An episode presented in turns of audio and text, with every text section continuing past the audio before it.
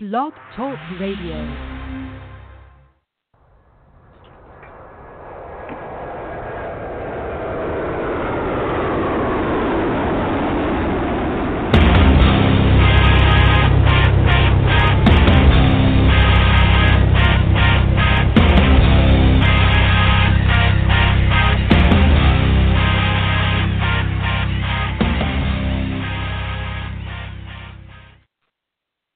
Happy Friday, everybody. Welcome to the Michael Cutler Hour. I am your host, Michael Cutler. It is Friday, and it is August the 4th, 2017.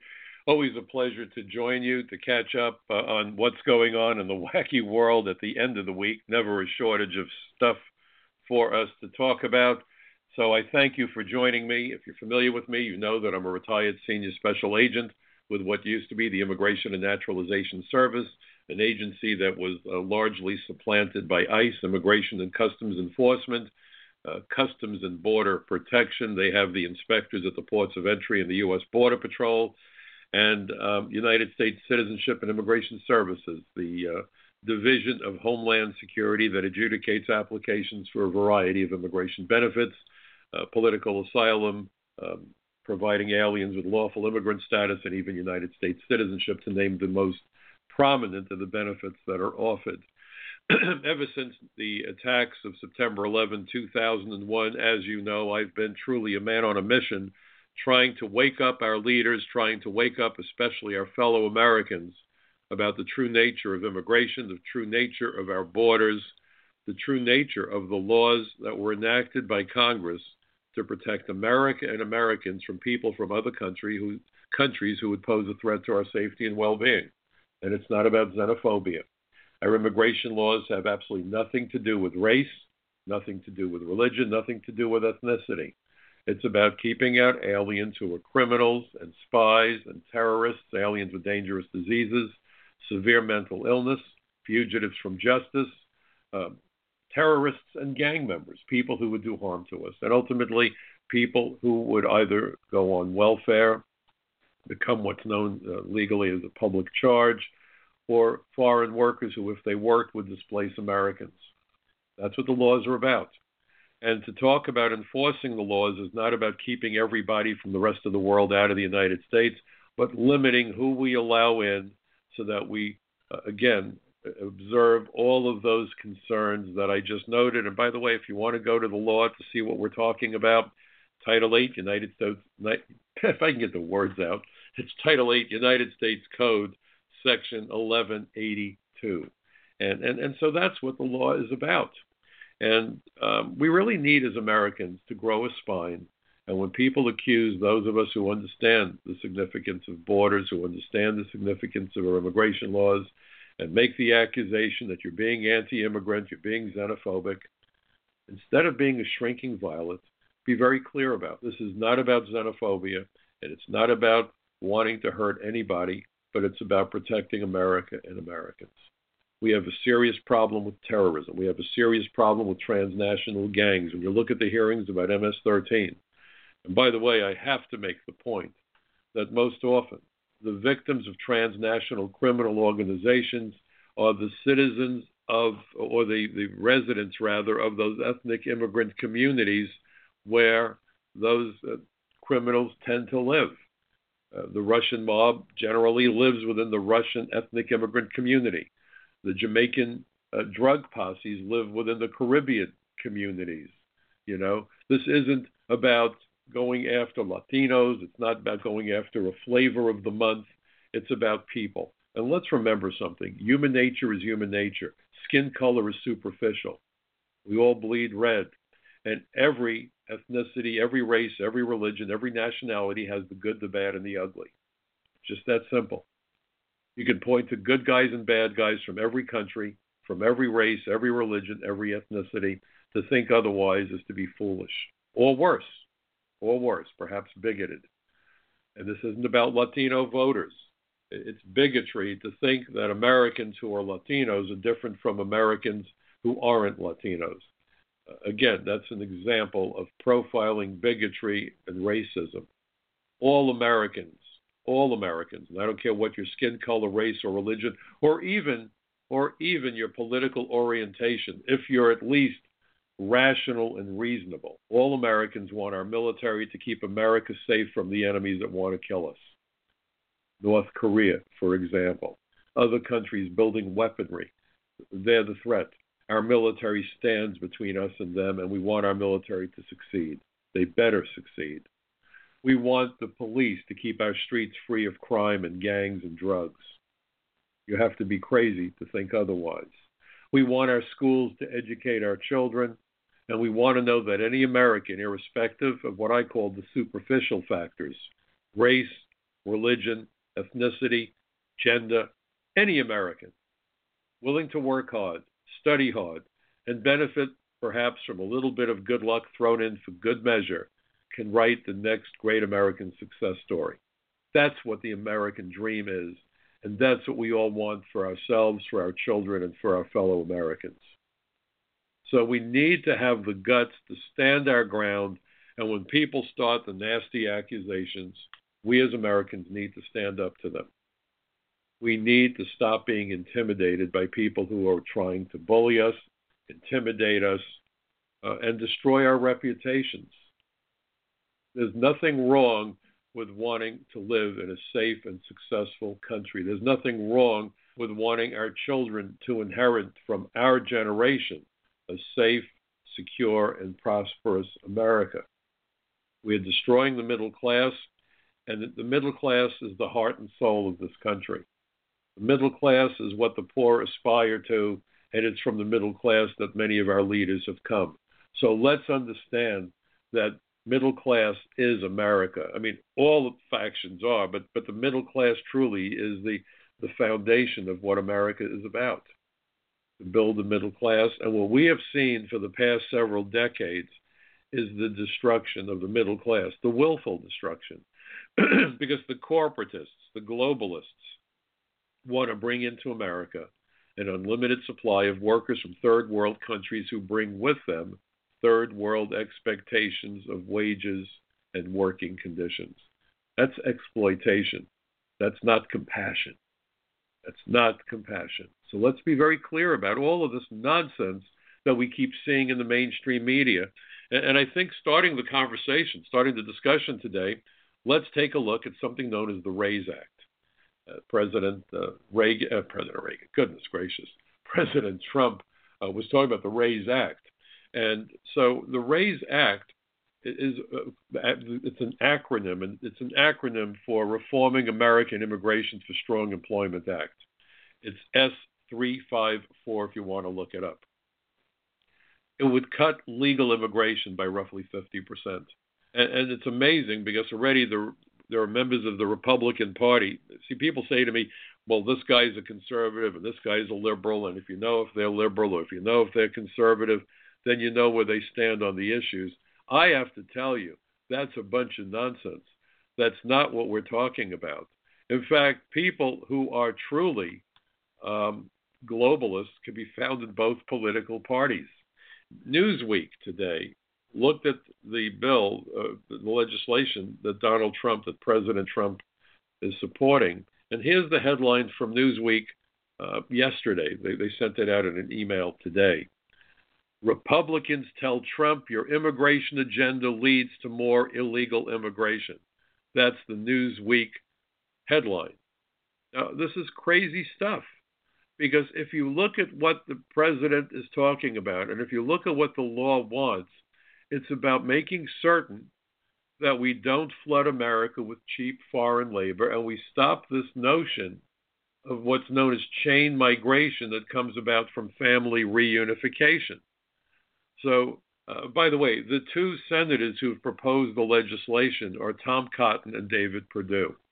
And I think they're right on target with us.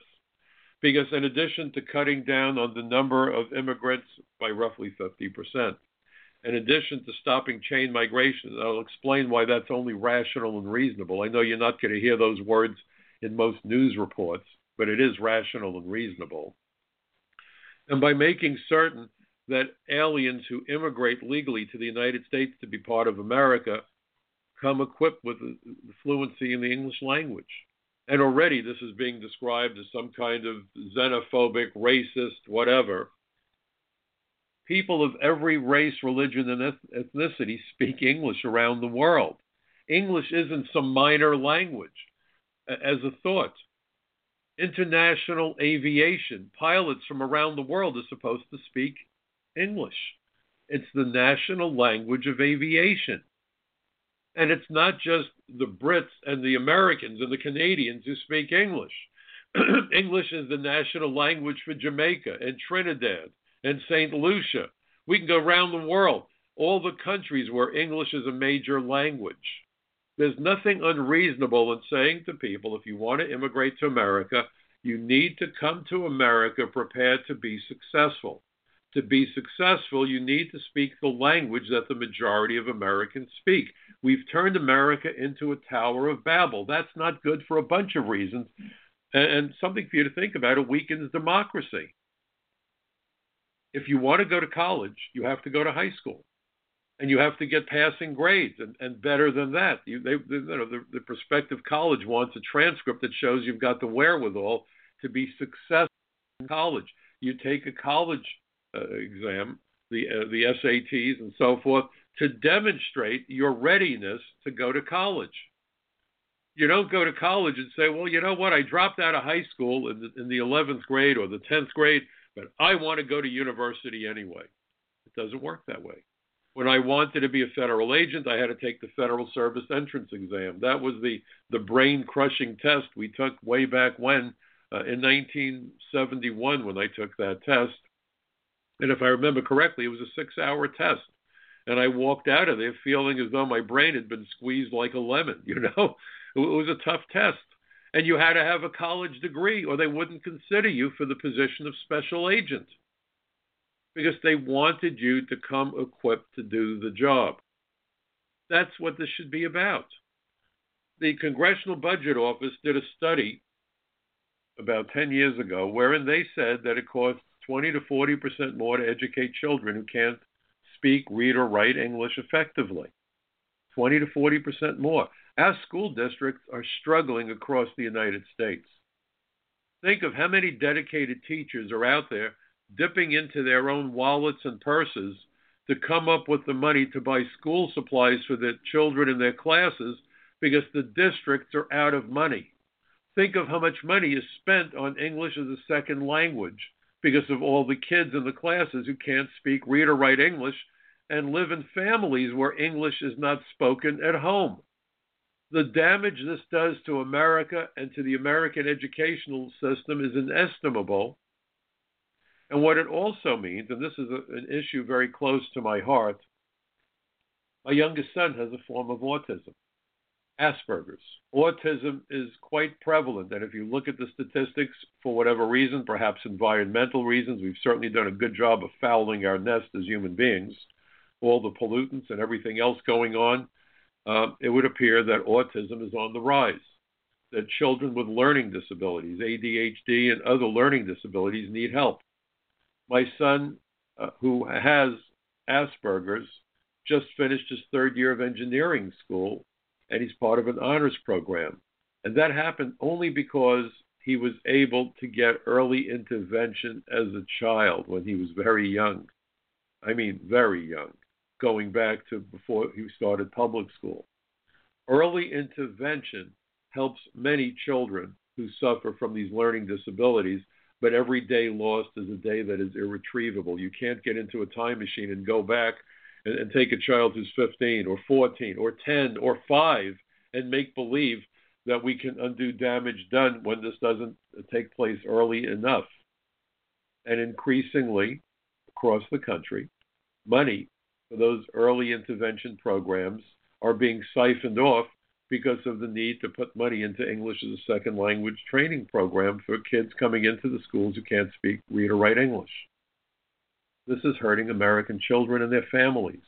This is diminishing opportunities for those American kids who have learning disabilities through no fault of their own. Countries are supposed to make the citizens of their country the priority, not the citizens of other countries. Parents are supposed to take care of their own children before they help take care of their neighbors' children. You don't give money to charity if you don't have the, the money to feed your children when they go before they go to bed at night. Responsible parents know that lesson that the responsibility for the parent first and foremost is to care for their own children. Rational, moral countries need to make the best interests of their own citizens their first priority. When Abe Lincoln talked about a country of the people, by the people, and for the people, wasn't he, in point of fact, articulating that very point? So, what they're trying to do with the RAISE Act is to say, look, we're going to cut down on the number of immigrants coming into the United States from a million or more to about a half million. By the way, that million figure by itself is more than the rest of the world combined. So this isn't something drastic in terms of what other countries are doing. It also does not make sense to bring more workers into the country than the number of new jobs that we're creating. Yet that's what we've been doing year after year, decade after decade. That's how we wound up with tens of millions of Americans living below the poverty level. That's why one in four American kids now lives below the poverty level. That's why the middle class is in trouble. That's why people lost their homes to foreclosure. American workers being displaced by foreign workers. The RAISE Act is a step in the direction to change that dynamic. And consider that in the coming years, more and more jobs will be lost to automation. We're seeing it in the fast food industry, where suddenly we have robots that are able to cook and flip hamburgers. You're seeing more agricultural robots going out there picking the fruit. These arguments about how we need manual labor makes no sense. In fact, there's very real discussions now about so you know driverless cars and driverless trucks. So people that drive trucks for a living and buses for a living, their jobs are now being called into question increasingly, we will need fewer low skilled or semi skilled workers. And this is even impacting, impacting the highly skilled uh, industries because artificial intelligence, uh, all sorts of uh, technological advances are cutting down on the number of jobs in many industries. Well, this is the inexorable price we pay for progress, I guess, but we can't put the toothpaste in the tube. We can't unring the bell. We're moving in the direction of automation, artificial intelligence. We're bringing in far too many people who don't have skills that will enable them to be successful. Far too often, we're bringing in kids who need that EL, uh, ESL training, the English as a second language training. It's hurting everybody else that's attending the schools. If you look at the cascade of impact, that immigration policies have. I always make the point that immigration is not a single issue, but a singular issue because of all of the various ways that it impacts the challenges and threats that America and Americans are facing. But I also want to talk for at least a couple of minutes to you about this notion of family reunification. It's been marketed in such a way where most people don't stop to give rational thought to what we're discussing. So, so let's start out by making this point. And and, I, and I'm forced to think about it when you look at that judge in Hawaii who said that you know we we can't split up grandparents from grandchildren and aunts and cousins and uncles and brothers-in-law and sisters and crazy stuff. They're all part of the same family. So uh, here's a suggestion for you, and see how this works for you. Because I've used this when I was on a bunch of radio shows today. Um, I'm doing some more radio in the next few days. I'm glad I'm getting these opportunities to be out there. So, so let me start out by telling you that when an immigrant comes to the United States or any other country, coming to live permanently, coming to be a part of the tapestry of that country, it's rational, reasonable, appropriate, and to be expected that the immigrant will bring with him or bring with her their spouses and their minor children. That's just the way it is. You're not going to become a resident of another country and leave your spouse and kids in another country somewhere else. That is crazy. So we have to anticipate that if you give a green card to, let's say, some guy who's an engineer, that he's going to bring his wife and his four children with him from whatever country he comes, whether it's India, whether it's Jamaica, whether it's England, whether it's Colombia, doesn't matter. The guy's an engineer, he's getting a green card, he's coming to America. Of course, he's going to bring his wife and his kids. It would be inhumane and nuts to think otherwise. But that's not what we're talking about when we talk about family reunification, not at least in this context. You may not know this, but when an alien becomes a United States citizen, because all citizens have the authority to petition the U.S. government to permit their siblings to come to America. So understand what we're talking about. We're talking about adults now. Let's say some 45 year old guy from Australia meets an American woman, they get married, she files for his green card. Three years later, he's entitled to file for citizenship, and he goes and files for citizenship. Okay, fine. Well, now, as an American citizen, he can petition the government to have his mother and his father come here. And we can have a discussion about that because perhaps they're elderly. Maybe he wants to look out for them. Maybe he's an only child. There's a bunch of maybes. Maybe they want to help raise the children. Maybe both the husband and wife work. And the grandparents say, Look, we're retired. We'd love to help with the kids. I, I might even be willing to see that happening. But when you start to talk about people bringing their brothers and sisters and they're adults, well, going back to this idea about nuclear families, they're going to bring their nuclear families here. So suddenly, that newly minted American brings his six brothers and two sisters to the United States. They bring their spouses and their children. Well, guess what suddenly happens?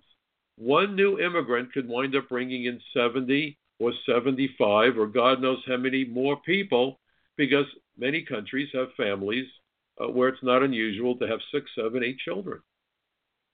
That today is considered business as usual. You can bring in all of your brothers and all of your sisters and all of their spouses and all of their minor children. And my question is why? My question is why? Some time ago, I was invited to a debate with some people from the ACLU, and the guy I debated played fast and loose with the facts. It was ugly.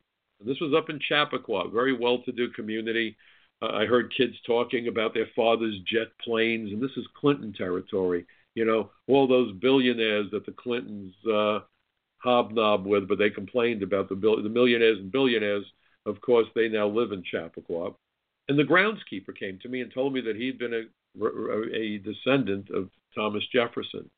And he said, you know, during this debate, the ACLU talked about how many years it takes for people to get their extended family to the United States, their brothers and sisters and so forth. And I said, Do you really think that an alien who gets citizenship should be able to bring his brothers and sisters here? He said, Sure, why not? I said, Okay. Do you have a brother or a sister or, or, or multiple? He said, No, I have a brother, and my brother lives, uh, I think he said, in Nevada, wherever the brother lived. I said, Okay. When was the last time you were physically with your brother and you had dinner together? He said, My gosh, it has to be 10 or 15 years ago, but we're very close. We're on the phone twice a week. We email each other all the time. We're always sending each other photographs of our families and what we're doing. I said, That's fine. But you haven't been with him in a decade. Imagine if you weren't an American and he wasn't an American, but let's say you came as an immigrant, you got your citizenship, and let's say it's not just your brother. And I said, I presume your brother is married and has children. He said he does. I said, okay. Imagine you were from Australia, or you were from New Zealand, or you were from Japan. I don't know, pick a country. And you happen to have five or six brothers and sisters, and maybe you haven't seen them in years, but because you got your citizenship, they now hit the jackpot. They can all come to America, and they can bring with them their wives and kids. Does that make sense to you? And it's funny because this guy who just moments earlier thought this was a grand idea said, well, wait a minute you know, that, that might not make sense. I said, no, it doesn't. So here's the standard that I would apply, folks, and you think about this.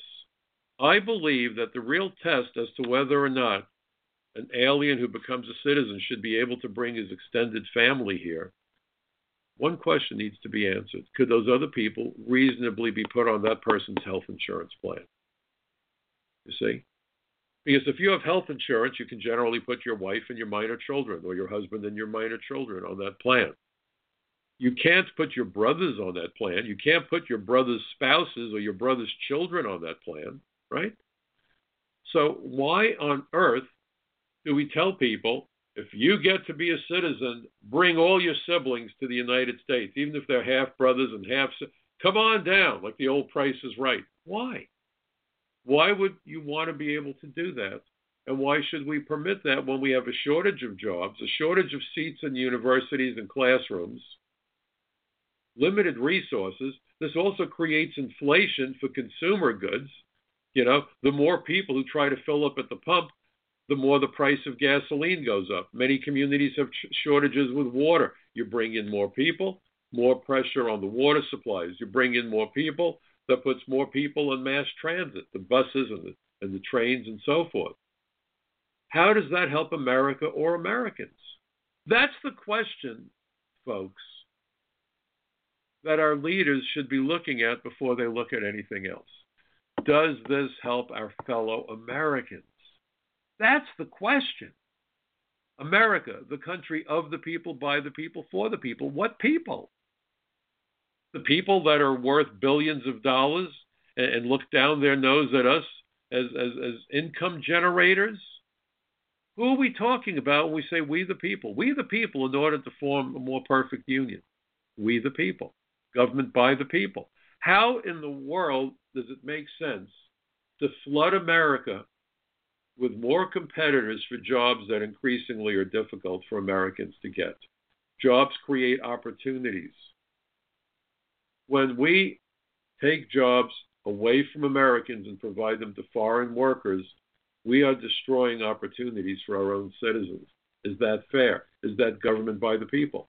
Of course it's not. Am I being xenophobic? No.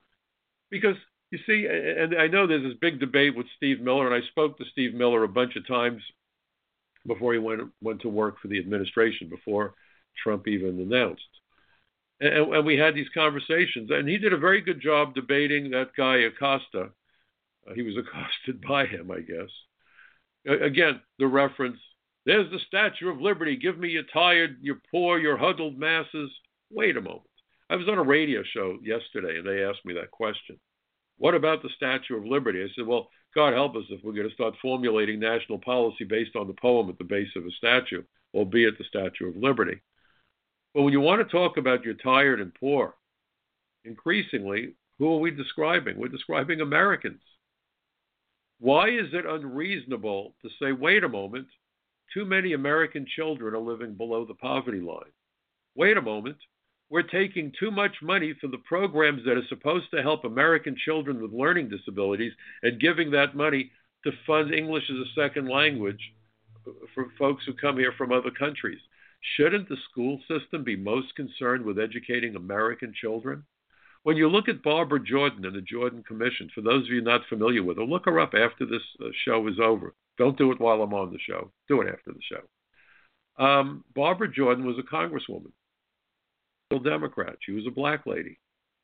She passed away a number of years ago, but she did an investigation into the impact of immigration on America's minority communities, the black community, the American Latino community. And what Barbara Jordan found was that a massive influx of illegal aliens and low skilled workers did tremendous harm to America's poor. Because America's poor, in order to bootstrap their way out of poverty, need to get the bottom rung jobs to work their way up the economic ladder hopefully to ultimately become a part of the middle class. That's the American dream to go from poverty to the middle class and beyond, you know, infinity and beyond, to the middle class and beyond. But how do you get to the middle class when you don't get your foot on the first rung of the economic ladder? Because we've been importing too many damn workers from third world countries who will take those jobs for lower wages under worse conditions. So when you take an American poor person and don't provide him or her with an opportunity to put their foot on that first rung of the economic ladder, you've destroyed their future and their family's future. Do you understand that? You don't go from poverty to working as a surgeon in one shot. It usually starts with a summer job to build a resume, to get the money, to have the money, to go to college and pay tuition, and, and, and so it goes when that economic ladder is yanked away from America's poor. And when middle class American workers are kicked off the ladder because we're bringing in more foreign high tech workers, the economic ladder itself becomes the dream that becomes unattainable. This is crazy. This is a betrayal. And Barbara Jordan was so clear on this. and she was a Democrat. And the Democratic Party used to stand for this kind of principle to take care of America's minorities and America's poor and blue collar America. People say to me, Mike, why are you registered as a Democrat? I said, well, my dad was my biggest hero, and my mom. Let's let, let's not leave her out of this. But my pop was a blue collar guy. He was a plumber by trade, as he would pronounce it. He had undergone, I believe it was a five year apprenticeship to become a journeyman plumber. And there's nothing embarrassing about being a journeyman tradesman. Tradesmen are every bit as talented as white collar workers. I would argue they're more talented and more valuable. Forgive me for the redundancy, but when I think of thieving bankers, there's a redundancy somehow in that phrase, uh, telling you about the products they offer, and it's a piece of paper with a scam. Three card Monte isn't a product. Now, there's good bankers, and they, we need banks to provide opportunities and lend money and so forth. I, I get that. But we saw what the bankers did with the economy in the crash of, 19, of, of 2008 and, and, and, and what happened to the stock market, the greed, the unbridled greed, the subprime mortgages, the whole business. But when you look at tradesmen, they actually build something. The tradesmen built America, whether it's the railroad or houses or factories or the roads, the airports, the hospitals, the schools. Tradesmen did that. And we're bringing in day laborers and they're displacing tradesmen. The quality of the work they do isn't even close and American tradesmen are losing their jobs and losing their ability to feed and support their families. We're doing this across the board. So Donald Trump stands up with these two senators, with Cotton and, and with Perdue, and says, I'll have what they're having, you know? Let's have the RAISE Act. Let's make certain that if people come to America, they speak English, so it's less of a burden on our schools, it's less of a burden on industry. These people can walk in, they can get a job, they speak the language. I'd love to see English declared a national language. And before everyone gets their, their panties twisted over that notion, I don't want to see a country of one religion. I live in New York because I love diversity. So for those of you that want to say Mike Cutler's a xenophobe, lots of luck with that argument. But we do need a common language. How in the world can we interact how can we do business with one another if we can't speak to one another? How do you get into a cab and not be able to tell the cab driver where you want to go? Of course, before the robots take over the cabs. So understand what we're talking about. This is reasonable. You aspire to come to America? Great. I aspire to be a federal agent. I had to get my degree so I could become a federal agent.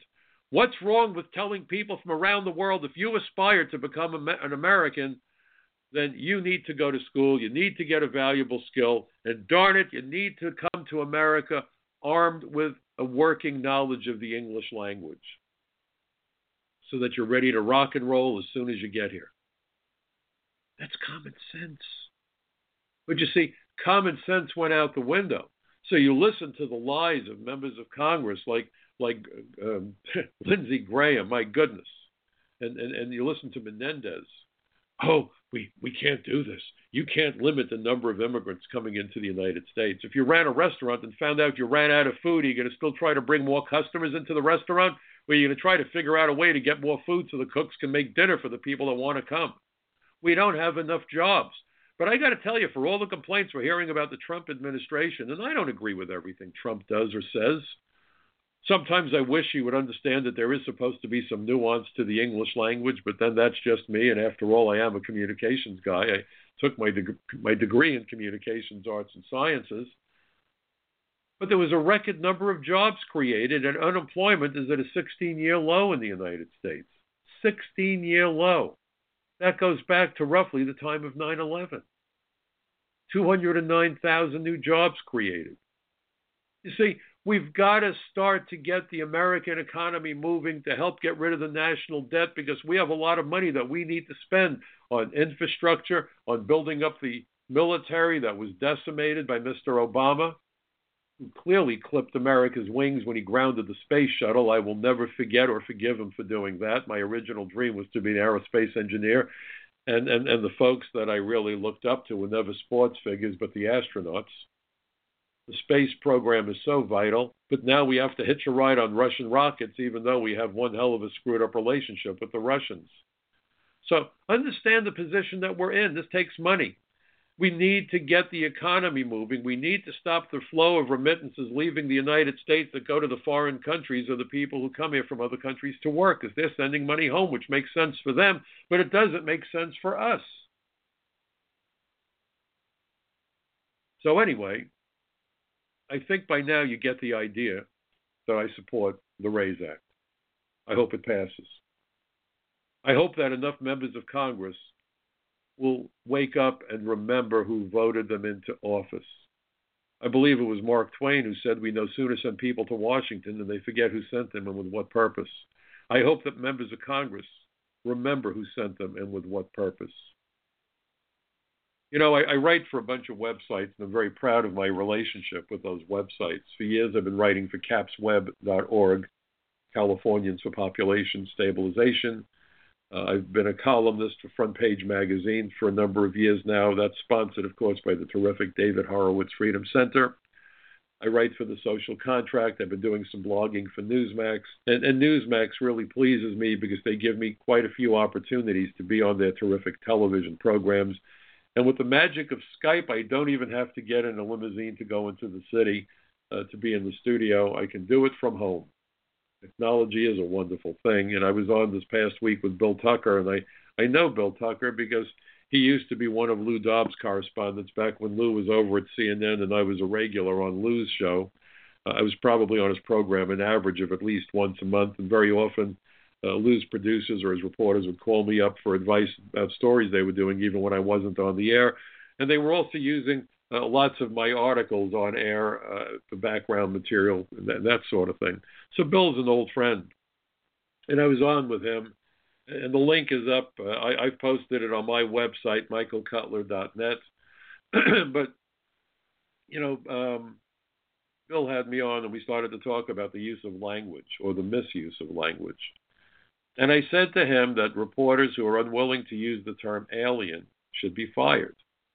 Of course, the news organizations, so called, they work for aren't about to fire them because they're insisting that they call illegal aliens undocumented or, or whatever, or whatever the Associated Press style book dictates should be used as language. Remarkable. When I was in college, the style book told you about how to do the footnoting and punctuation. Now the style book uh, is straight out of Orwell and Newspeak and telling you what words are no longer acceptable to be used. Uh, folks, this is censorship. And out of frustration, I said that any reporter unwilling to use the word alien should be fired. They, they, they kind of changed the title a little bit, said anybody not willing to report on, on the violent gangs should be fired. And I certainly would agree with that statement also. But it's an interesting interview, so I suggest you go over to Newsmax and check it out, or go to my website, uh, michaelcutler.net.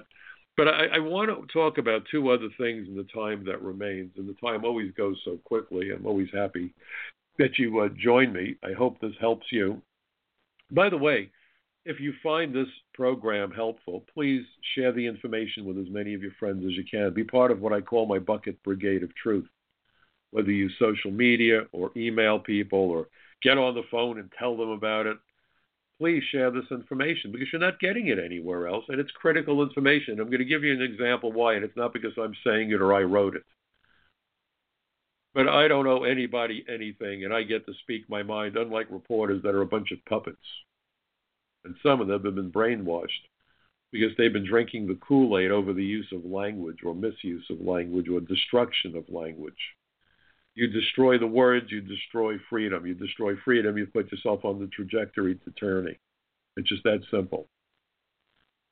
My article for capsweb.org, I think you'll like the title Supreme Court orders shields down, eviscerating presidential authority to prevent the entry of terrorists. We have been hearing from day one that President Trump issued an executive order travel bans for citizens of Muslim majority countries travel ban. That's all you hear travel ban. The president isn't banning anybody from traveling. What he's doing is suspending the privilege of entry for aliens from countries who cannot be vetted temporarily. But they call it the travel ban. Now, they did not come up with a fake name to describe Obama's executive orders. DACA. Everybody now knows what DACA is. Pretty amazing. DACA. It's not a real word, it's an acronym. Deferred Action Childhood Arrival. Everyone knows about it because it was reported on. And they talked about how this paralleled the Dreamers. By the way, it's interesting. Uh, the A in Dreamers is alien, as an alien minor. For, for all this screaming and yelling and brouhaha, oh my God, you can't say alien. The world will stop. Lightning bolts will strike you dead. The American dream was so important to these immigration anarchists that the term alien became palatable as long as that A could be used to spell the word dreamer. The hypocrisy is mind numbing.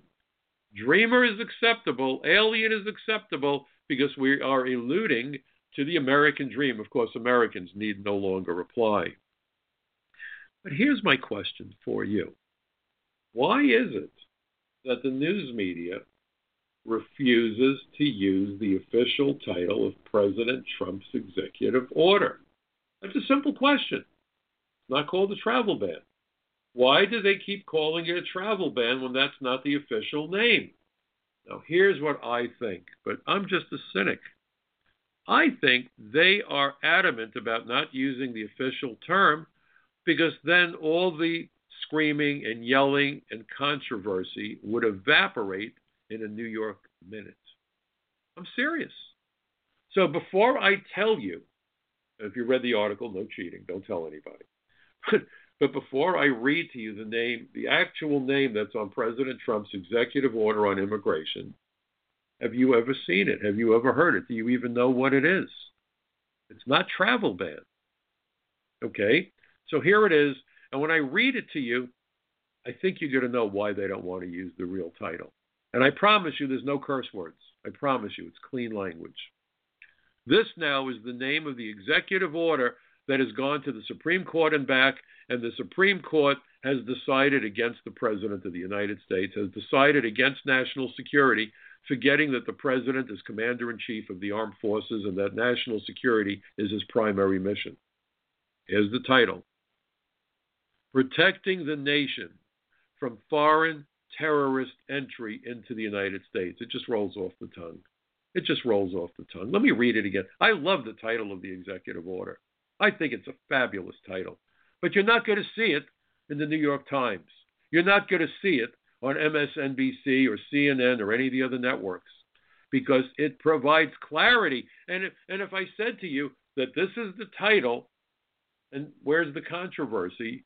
You'd probably scratch your head and say, gee whiz, it sounds like something as president he should be doing. We've seen enough people killed in Europe. We've seen people in the United States, San Bernardino, the Boston Marathon, 9 11, the other attacks.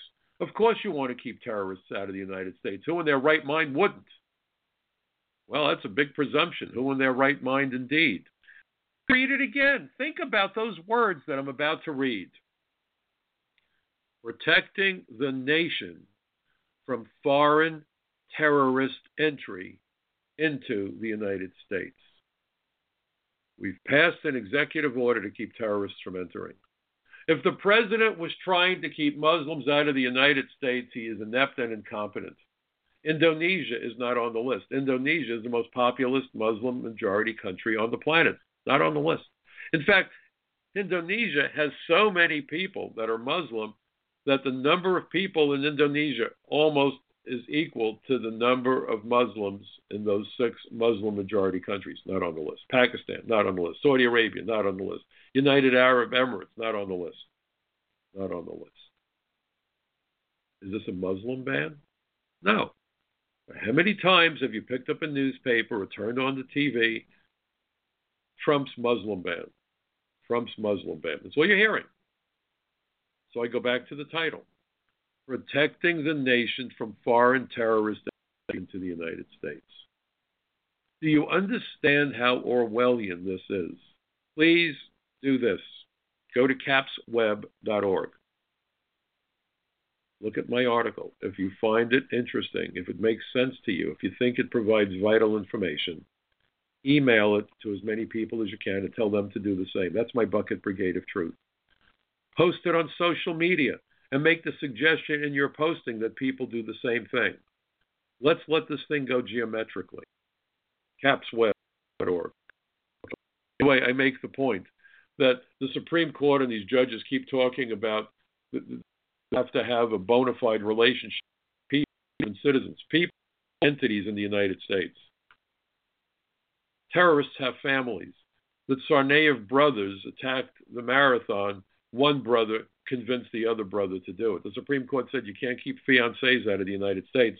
Wasn't it a fiancé who fired up her, her, her fiance to carry out that deadly attack in San Bernardino? What in the world does familiar relationships have to do with this? So I, I ask the question rhetorically um, does it mean that terrorists who have relationships in the United States are welcome to enter the United States? Because what the Supreme Court and what the lower courts have neglected to address was the purpose of that executive order in the first place.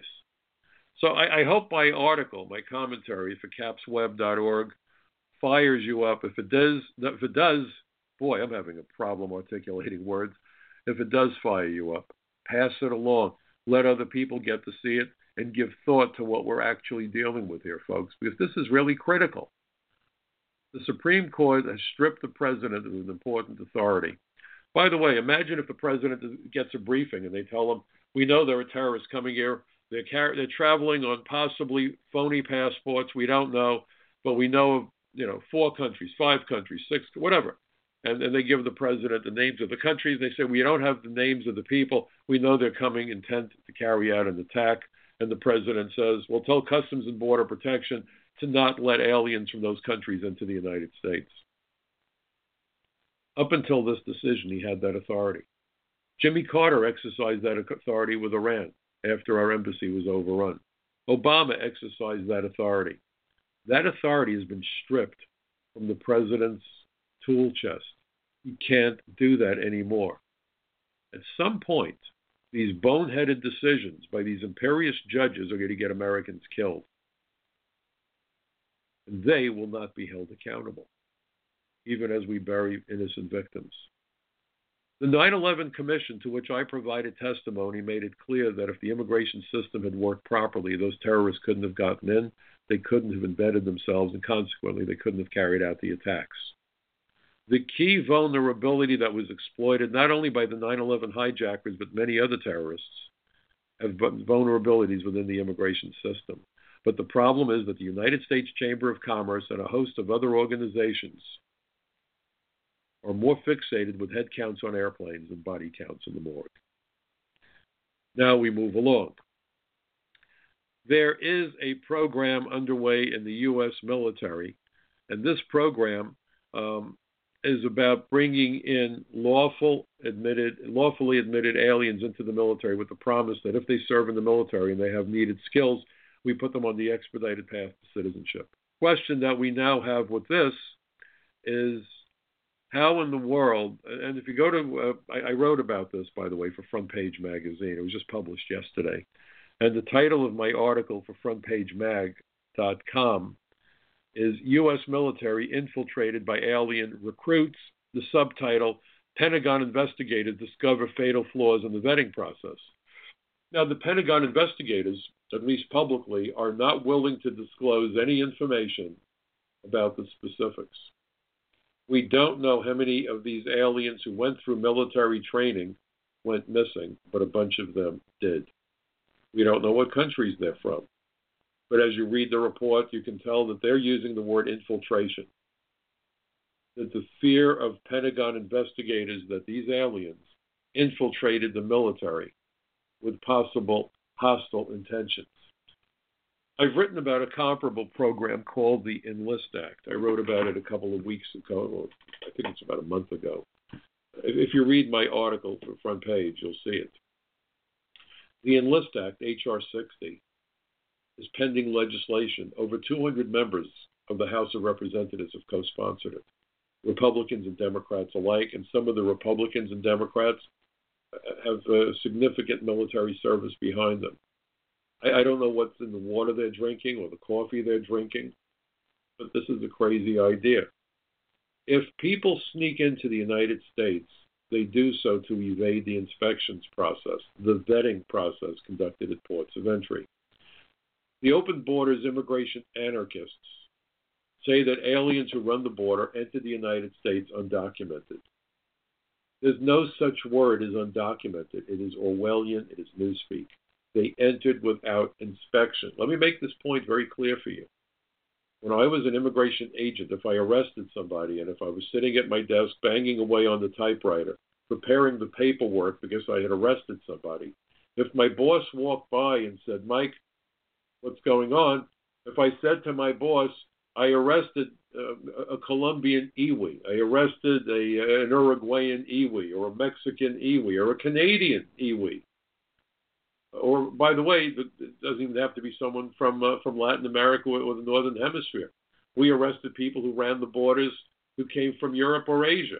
But I'm just using those as examples. And if I said, well, I, I've got this Uruguayan, and, and he's an Iwi, my boss would immediately know all that he needed to know because EWI, Iwi, was an acronym for entered without inspection, evaded the inspection process. So they didn't enter undocumented. They entered without inspection. They snuck in. They trespassed. To then take that person and put them in the military is an act of insanity. Because you're dealing with thousands of people. Vetting these people is very often next to impossible. We don't know who they are, when they arrive, why they're here. But they're here illegally, and they basically would parallel the dreamers the approval rate for the Dreamers is in excess of 90 or 95 percent. We're talking in that case about 90. Uh, I'm sorry, about um, I think it's 800,000 people that I'm aware of. Those numbers may have changed, but I did see a report where at least 800,000 aliens who entered without inspection claimed claimed to have entered before they turned 16. See, everyone says these are kids who entered. No, these are kids who claim they entered because you could be as old as 31 years of age and go into an immigration office and say, Hi, I'm here. Give me the paperwork, or they don't even have to go in. Most of them are just doing it online. So there's no face to face, there's no nothing. There's no nothing. And we've been giving them under this program that Mr. Obama did, the DACA program, we're giving them temporary lawful status. The word is temporary. Everyone's screaming, Oh my God, Trump is going to kick them out. These are poor children.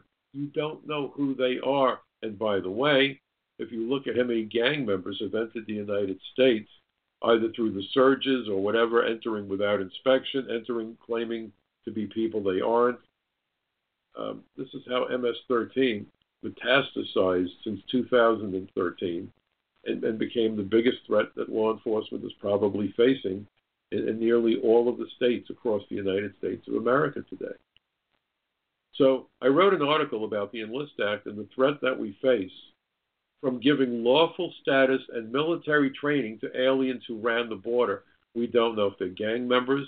We don't know if they're engaged in terrorism. We've seen insider attacks in Afghanistan where people in Afghanistan join the military specifically with the intention of waiting for that opportune moment after they're given firearms training, of killing as many soldiers as they can They've done it at police academies throughout the Middle East. Are we not learning the lessons? Are we not paying attention to what went wrong?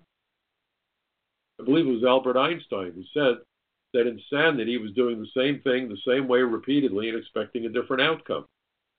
So the Enlist Act is making its way through Congress. It was defeated in 2014. They're at it again. They should call it the Freddy Krueger Act. We can't seem to kill these bad deals. I understand that um, John McCain wants to hook up with his his, his blood brother Chuck Schumer to go over and, and create comprehensive immigration reform yet again. If at first you don't succeed, keep trying. It's almost like date rape. How many times do the American people have to say no before you get it? Just like how many times does a woman have to say no before you get it? The American people keep saying no, and they keep saying, well, we're going to do it anyway. So now they want to do it with the Enlist Act and put illegal aliens into the military God help us. You know, it's interesting because it's a felony. It's a felony for an illegal alien to be found in possession of ammunition or a firearm. I made many arrests like that. Many arrests.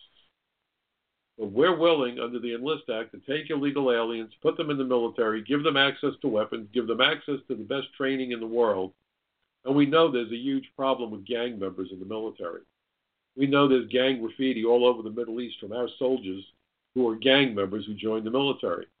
And if you look at the FBI reports and the gang intelligence reports, these gangsters come back to America battle hardened, fully trained in tactics and, and weaponry, and they literally are no, the local law enforcement is no match for them.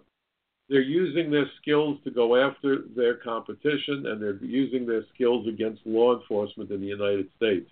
This is undermining national security and public safety. And these are aliens who are here illegally that they want to do this with now, put them in the military. And meanwhile, we're seeing that even aliens who were admitted into the United States apparently can't be effectively vetted. There's a real problem with the vetting process. What I'm asking all of you to do, if this is upsetting to you as it is to me, please get involved. Please call your congressman and your congresswoman and your senators and tell them, no way. Support the RAISE Act. Do not support the Enlist Act. And while you're at it, call up members of Congress that don't represent you in your district, but nevertheless are making decisions that impact Americans in all 50 states. So if you call up a member of Congress and they say, well, wait a minute, are you a constituent? My answer has always been, in a way. I'm a New Yorker. You're from, you know, wherever, pick a state. But these decisions impact the entire United States of America. So, yeah, I'm a constituent because I'm a citizen. You need to stand up, not just for me and for you, but for our children, for our grandchildren.